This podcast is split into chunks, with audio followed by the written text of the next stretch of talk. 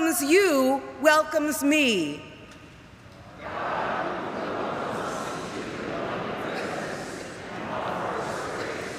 A cup of cold water.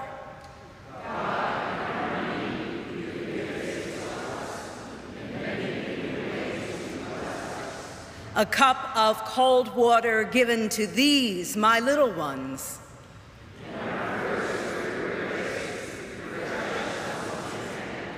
A cup of cold water given in the name of a disciple.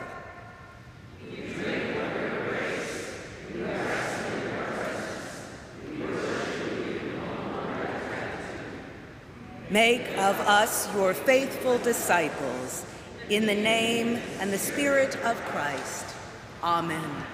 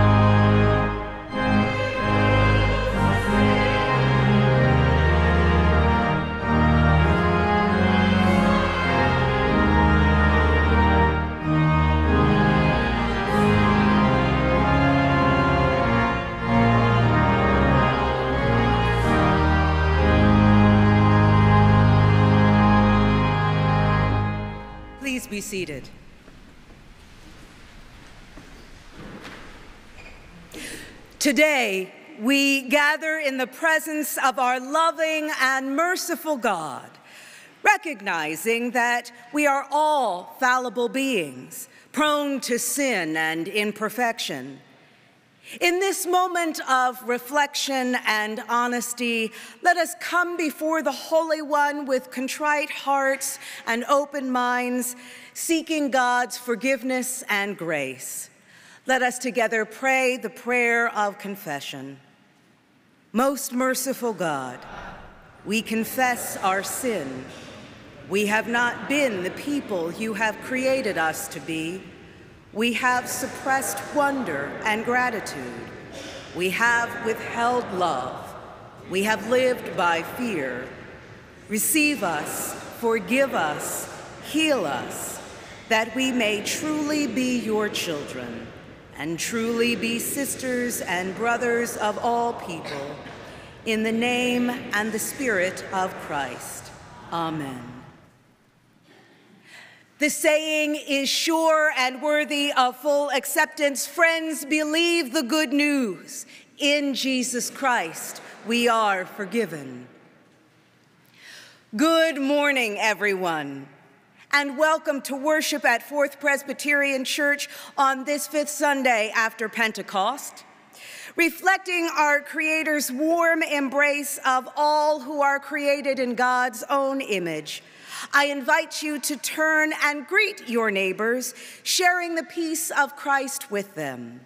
And for those who are joining us online, we hope that you too will take the time to let us know that you are joining us today, whether via the QR code on your screen or in the link below your video. And we extend a warm welcome to you as well. So, beloved, May the peace of our Lord Jesus Christ be with you all.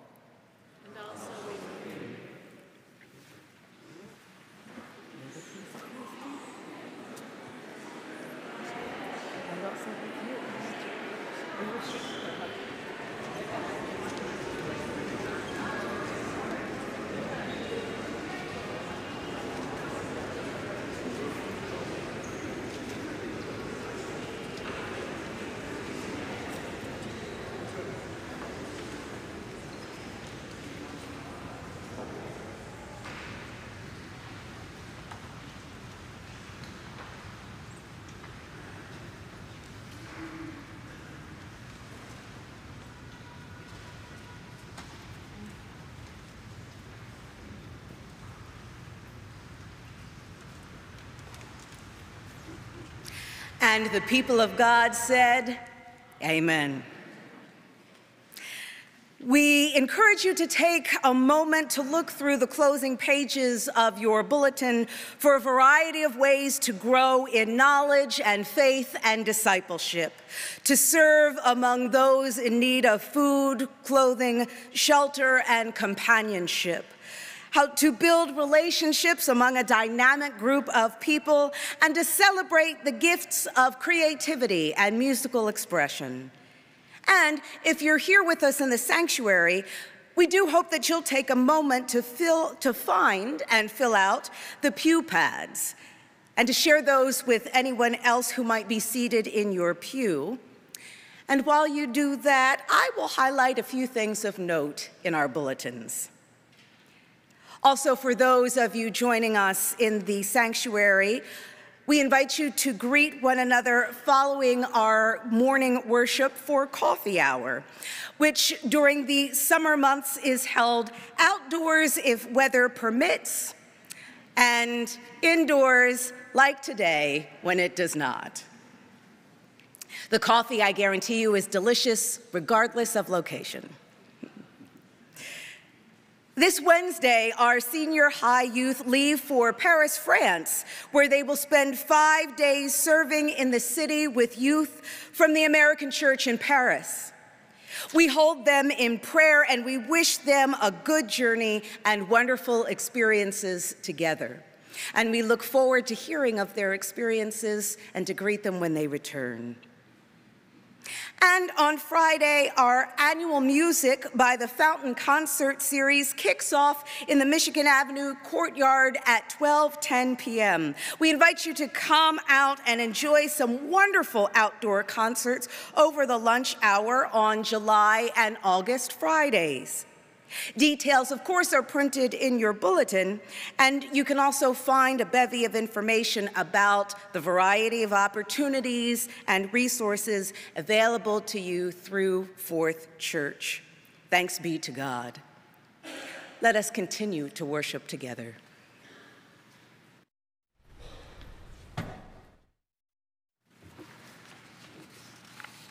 Let us pray. Testify to us O God, by the voice of your Spirit. Put your law into our hearts, write your words in our mind, and show us your will in our lives. Through Jesus Christ our Savior. Amen. Our scripture reading this morning is from 1 Kings 17, verses 7 through 16. Listen now for the God's word to us. But after a while, the wadi dried up because there was no more rain in the land. Then the word of the Lord came to Elijah, saying, Go now to Zarephath, which belongs to Sidon, and live there, for I have commanded a widow there to feed you. So he set out and went to Zarephath. When he came to the gate of the town, a widow was there gathering sticks. He called to her and said, Bring me a little water in a vessel, so that I may drink. And as she was going to bring it, he called to her and said, Bring me a morsel of bread in your hand. But she said, As the Lord your God lives, I have nothing baked, but only a handful of meal in a jar and a little oil in a jug. I am now gathering a couple of sticks so that I may go home and prepare it for myself and my son, so that we may eat it and die. Elijah said to her, Do not be afraid, and go and do as you have said. But first, make me a little cake of it and bring it to me and afterwards make something for yourself and your son. For thus says the Lord, the God of Israel the jar of the meal will not be emptied, and the jug of oil will not fail until the day that the Lord sends rain on earth. She went and did as Elijah said, so that she said, as well as he and her household ate for many days. The jar of meal was not emptied, neither did the jug of oil fail. According to the word of the Lord, that he spoke by Elijah. The word of the Lord. Thanks be to God.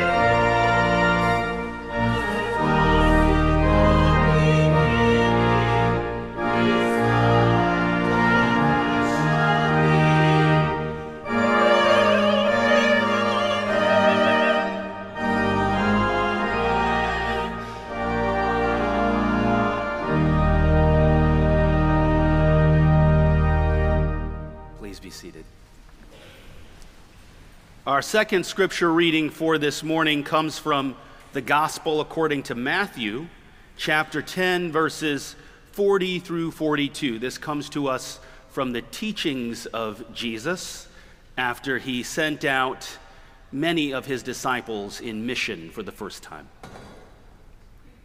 Whoever welcomes you welcomes me, and whoever welcomes me welcomes the one who sent me. Whoever welcomes a prophet in the name of a prophet will receive a prophet's reward. And whoever welcomes a righteous person in the name of a righteous person will receive the reward of the righteous.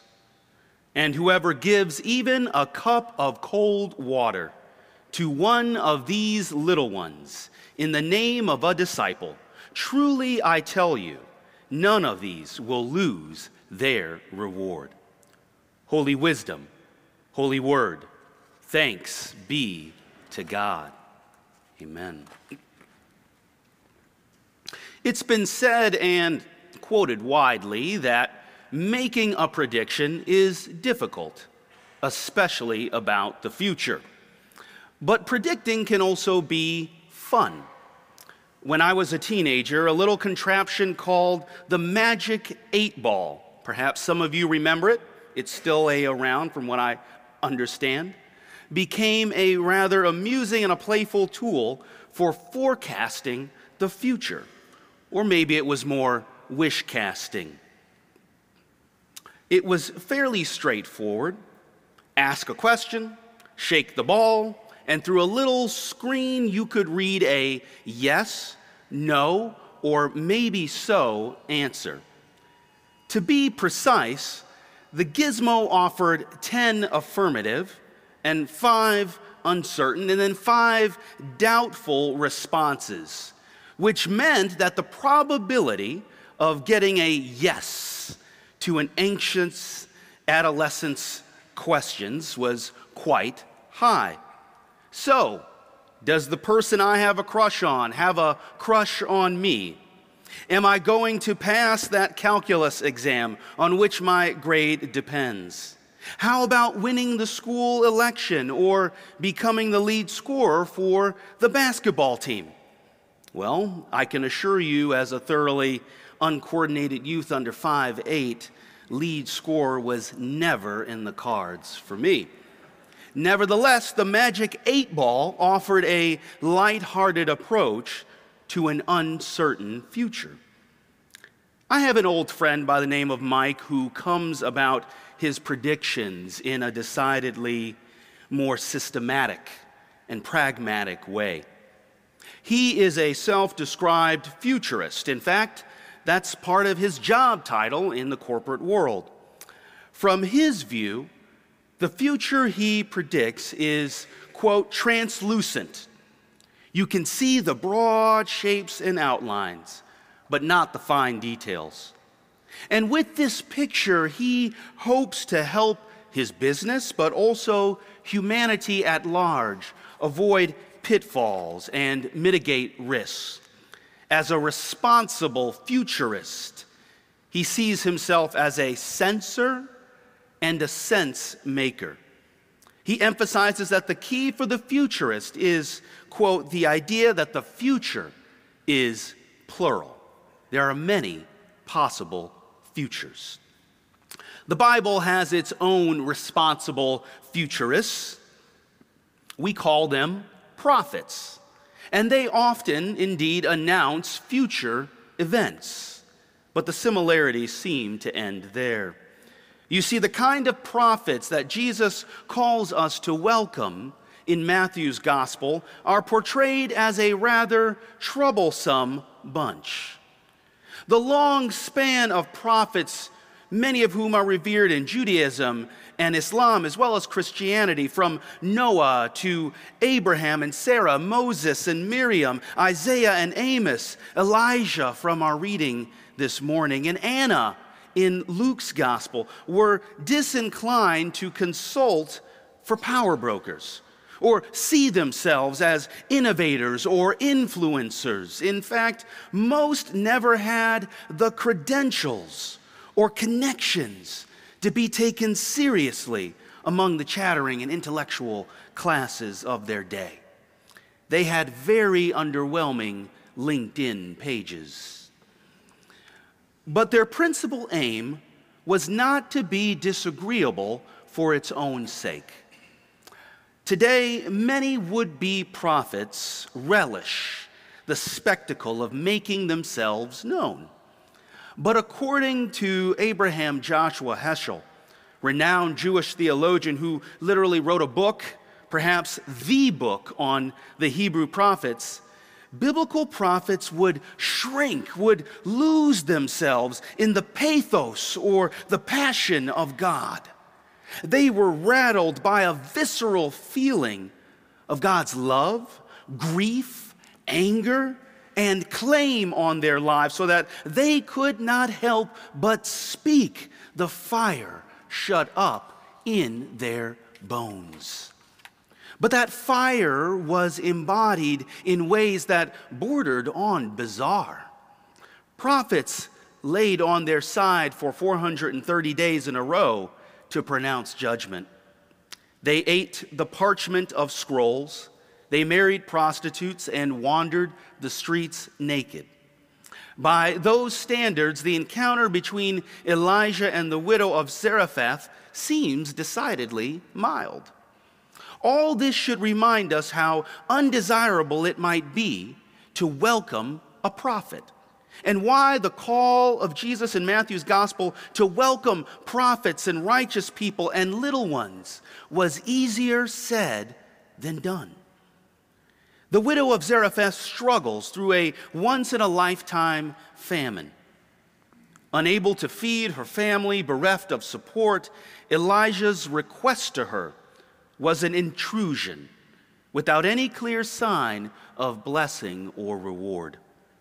It is exactly why you should stay away from prophets and righteous folk. And yet Jesus says, welcome prophets anyway. Elijah wasn't just a drain on resources.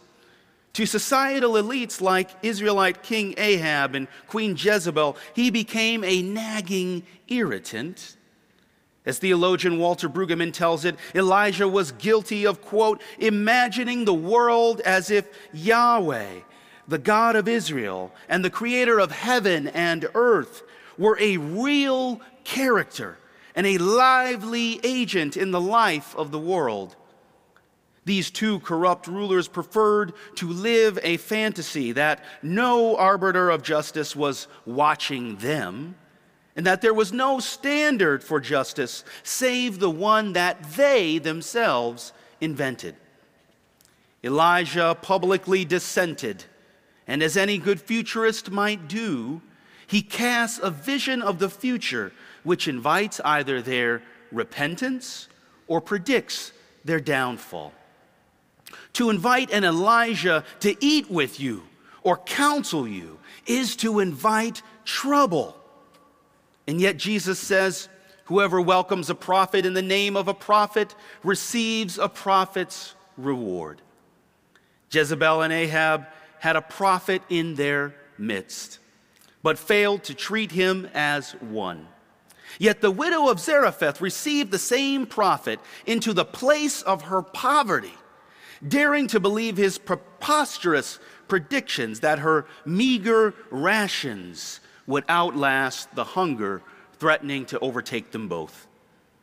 I hope each of you have someone in your life who can meet you in the place of hardship, telling you words of provocation but also of hope that remind you that your life has value in God's future. Each of us needs prophets, but communities need prophets too.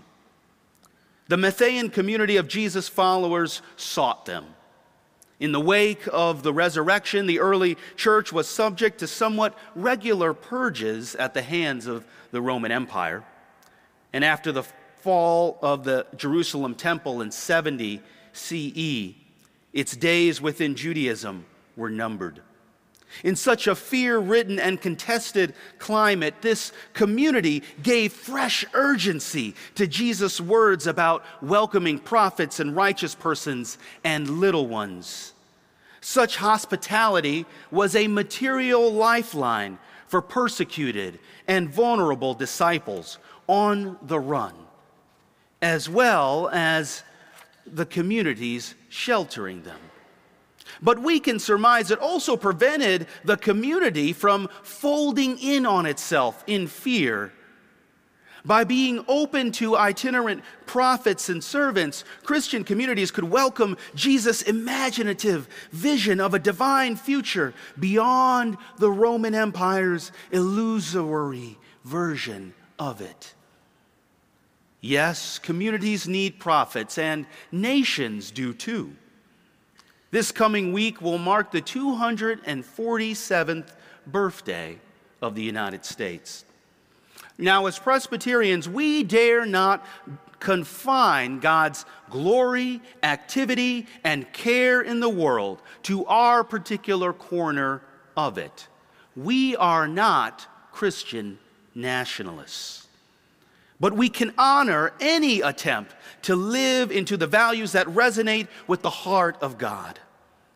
But those attempts are only successful when illuminated by the prophetic imagination.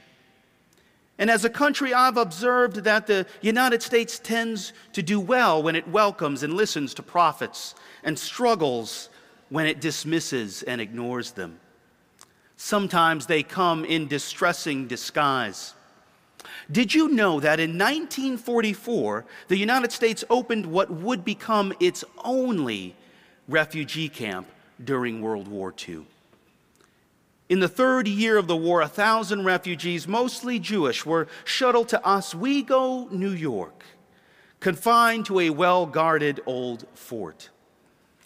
It was a blue collar town of some 18,000, complete with factories and mills. And given the war climate, few were actually eager to welcome these newcomers.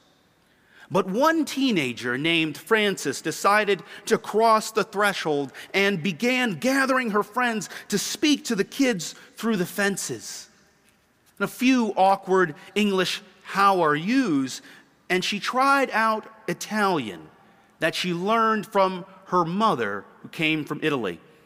And many of those refugees had spent time in Italy themselves on their way to the United States, and hearing the language resonated with them to the point that they finally felt at ease, befriended, welcomed. With the help of those like Frances, the town came to learn from their neighbors one article describing the situation said, quote, interacting with the refugees, seeing their gaunt and frightened figures upon arrival and hearing their stories through the fence, many Oswegans had their eyes opened. Open to the terror of lives ripped open, open to the injustices they were insulated from, open to the dreams of God and the wisdom and the folkways of people that they had never known. What strikes me about this story is not that these refugees had some superlative powers of perception or read fortunes or uttered hard truths to, in thunderous prose, but that as they told their stories, they expanded the imaginations of the people in this town. They did the first order of prophets. In their own slight way, they helped project and shape a different world telling of a new possible future. Those refugees were treading on the same prophetic ground as abolitionists and suffragists and scientists and civil rights activists and philanthropists who have jarred open our civic sensibilities and pushed us to imagine new possibilities.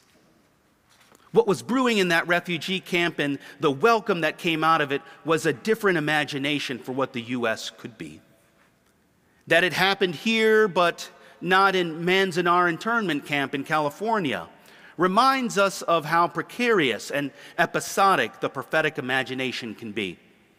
It appears and sometimes it recedes. Even so, it will not arise from the vacuum of our own private thoughts. Our insular attempts at dreaming God's future will only produce delusions and deceptions unless we invite our prophetic neighbors into the process. You don't get prophetic imagination without welcoming actual flesh in the bone prophets. Prophets say things that are disagreeable, and they invite us not simply to accept their words without dissension, but to wrestle with them until we find insight. And yet Jesus says, welcome them anyway. Prophets will make us vulnerable to ridicule from others. To, to, to, welcome them may put some of our social capital in jeopardy. And yet, the favor of God we gain from their presence is greater than what we lose in the sight of others. And so Jesus says, welcome them anyway. And God sends those who aren't perfect, and they might not even be righteous all the time, but for the appointed time and purpose, they are God's messengers. And so Jesus says, welcome them anyway. Now, in Chicago, we sometimes say we don't want nobody, nobody sent. But prophets sometimes come in the form of little ones we didn't ask for. And so Jesus says, and I think you can help me with this one welcome them anyway. Amen? Amen.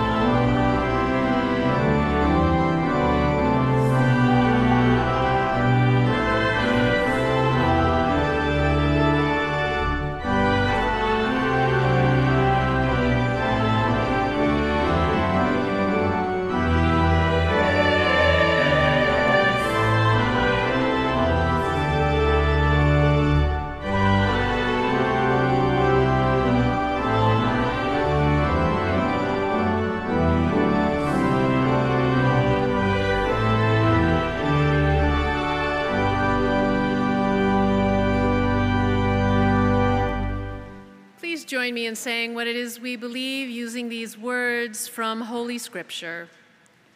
Our citizenship is in heaven. We look forward to a Savior that comes from there, the Lord Jesus Christ.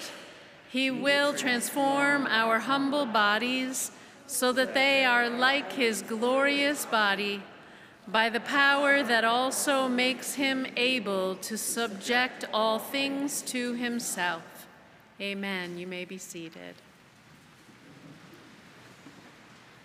Friends, we have been gifted with this amazing life, with these beautiful, humble bodies.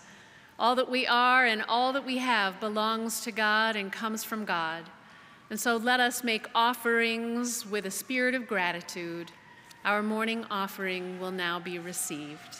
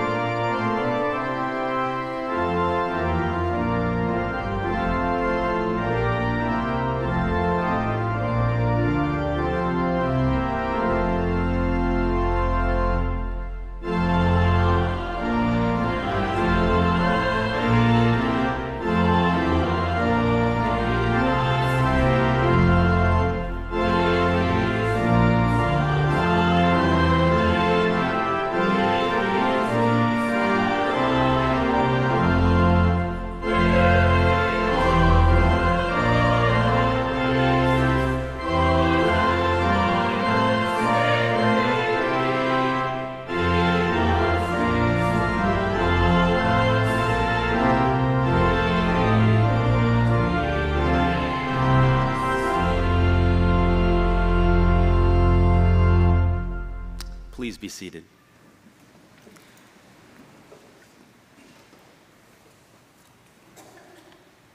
Friends, this is a table that welcomes prophets and mischief makers, mystics and cynics, those whose lives dance from one joy to the next, and those who believe they can't catch a break.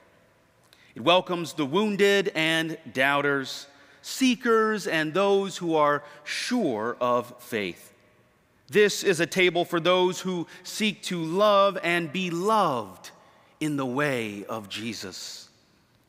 And if you let it, it can be a place of profound and amazing grace. So come, take your place. You are invited, you are called, you are welcome.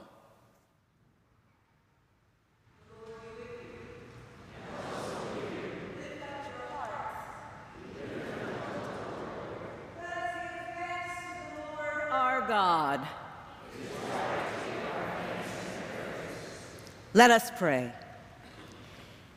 It is truly right and our greatest joy to give you thanks and praise, O Lord, our God, creator and ruler of the universe.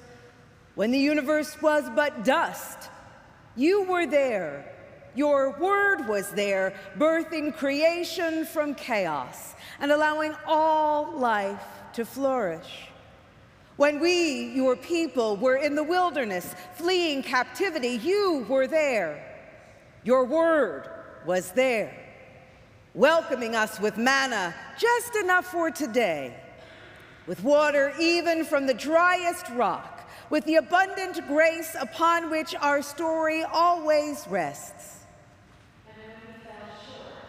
Caught in the snare of sin and death, you were there your word was there on the lips of prophets in stories of revelation, repentance, and liberation, calling us even now to acts of courage and love. Blessed are you, O Christ our Lord, for risking yourself among us, vulnerable and rejected, for teaching us what faithfulness looks and sounds like, for showing us the radical hope of God.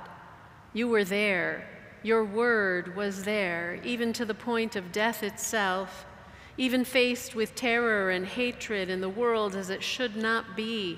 You rose again to new life, to new creation, to resurrection, so that we might know the world as it should be, the world as you will bring it to be. And so we join our voices with all the saints who forever sing to the glory of your name.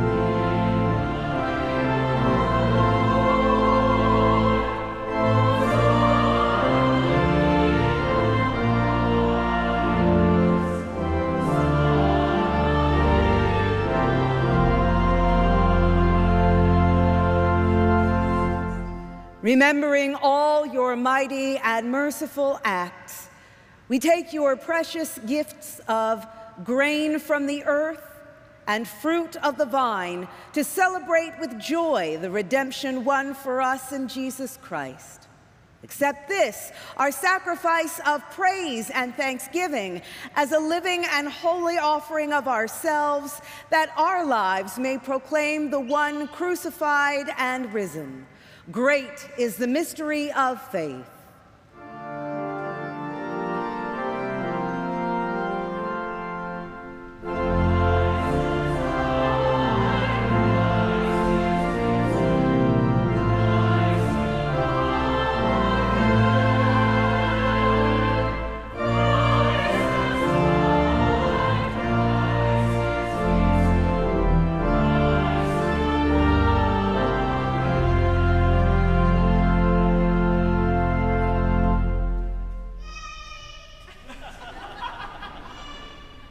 And yet Holy One. as we come to share the abundance of your table, we know that all is not yet well upon the earth. So we pray for your healing spirit to be poured out over all those who suffer in body, in mind, in spirit. We ask for your strength and repair for those whose health, homes, or livelihoods are threatened by wildfires and powerful storms.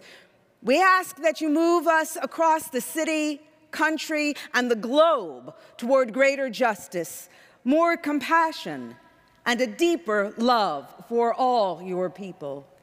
Gracious God, we come today to claim our calling once again, to renew our courage once again, so that we can truly live as your disciples in this world and participate in your transformation of it. So pour down your Holy Spirit upon us and upon this bread and cup, that we might remember who and whose we are. May this meal unite us with you and with siblings in Christ around the world. Give us your Spirit, that we may experience anew your welcome and go forth to share it. We pray all this in the name of Jesus, your love made flesh, who taught us to pray, saying, our Father, who art in heaven, hallowed be thy name. Thy kingdom come, thy will be done, on earth as it is in heaven. Give us this day our daily bread, and forgive us our debts as we forgive our debtors. And lead us not into temptation, but deliver us from evil. For thine is the kingdom and the power and the glory forever. Amen. For those of you worshiping with us online, we invite you to bring your elements, gather them close in this moment. Friends, the Lord Jesus, on the night of his arrest, took bread, and after having given thanks to God, broke it, saying, Take, eat, this is my body, given for you. Do this, remembering me. For those of you online, I invite you to break your bread.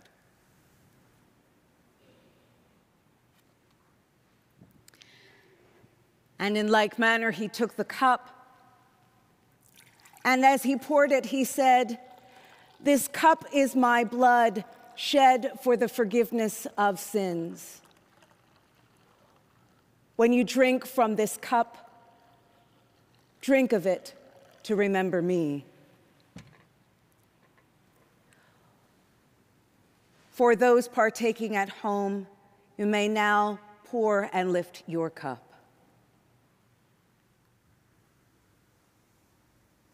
Friends, these are the gifts of God for the people of God. And every time we eat of this bread and drink of this cup, we proclaim Jesus' life, death, and resurrection until he comes again, and all manner of things are made well. In the sanctuary today, we are offering communion at four stations and the balconies. Please come forward if you are able during through the side uh, or through the center aisle and then return to your seats by the side aisles after you partake. If you remain in your pew seats, please raise your hand, and ushers on the side aisles will come and bring the elements to you to partake. If you are joining us via our live stream, you may partake of your elements now. So come, friends, all is ready.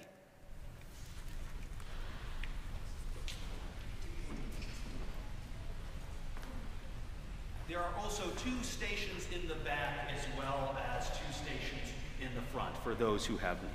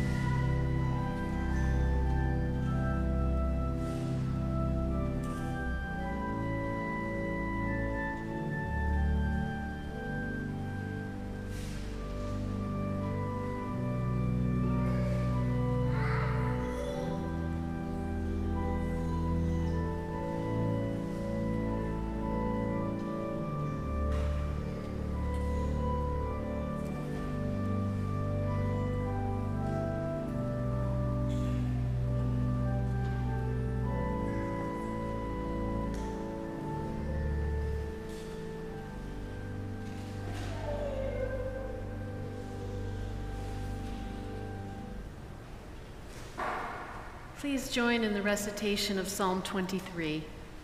The Lord is my shepherd, I shall not want.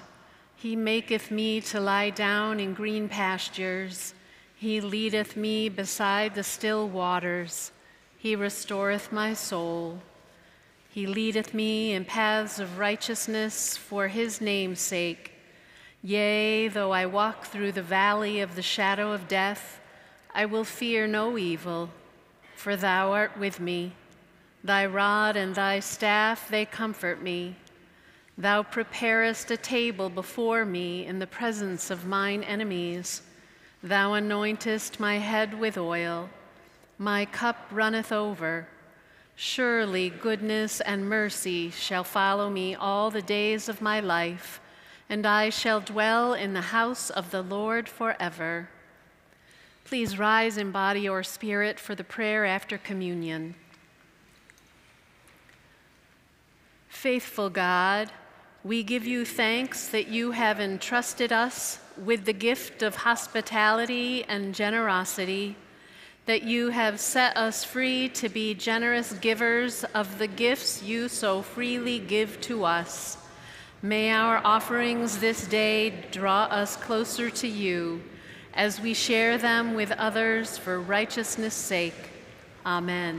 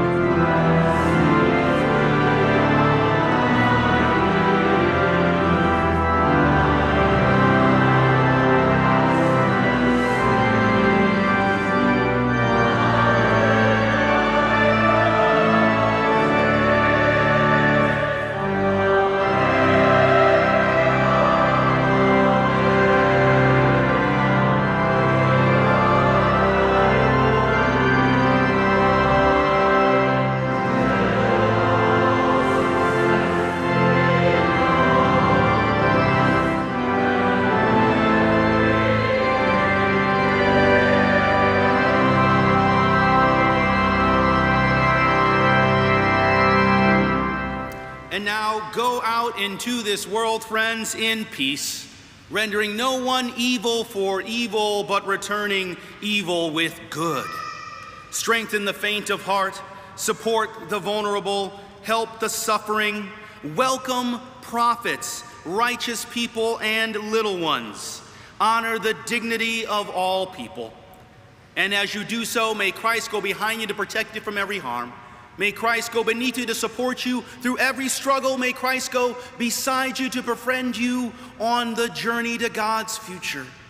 And may Christ go ahead of you this day to light the path, this day and forevermore. Amen.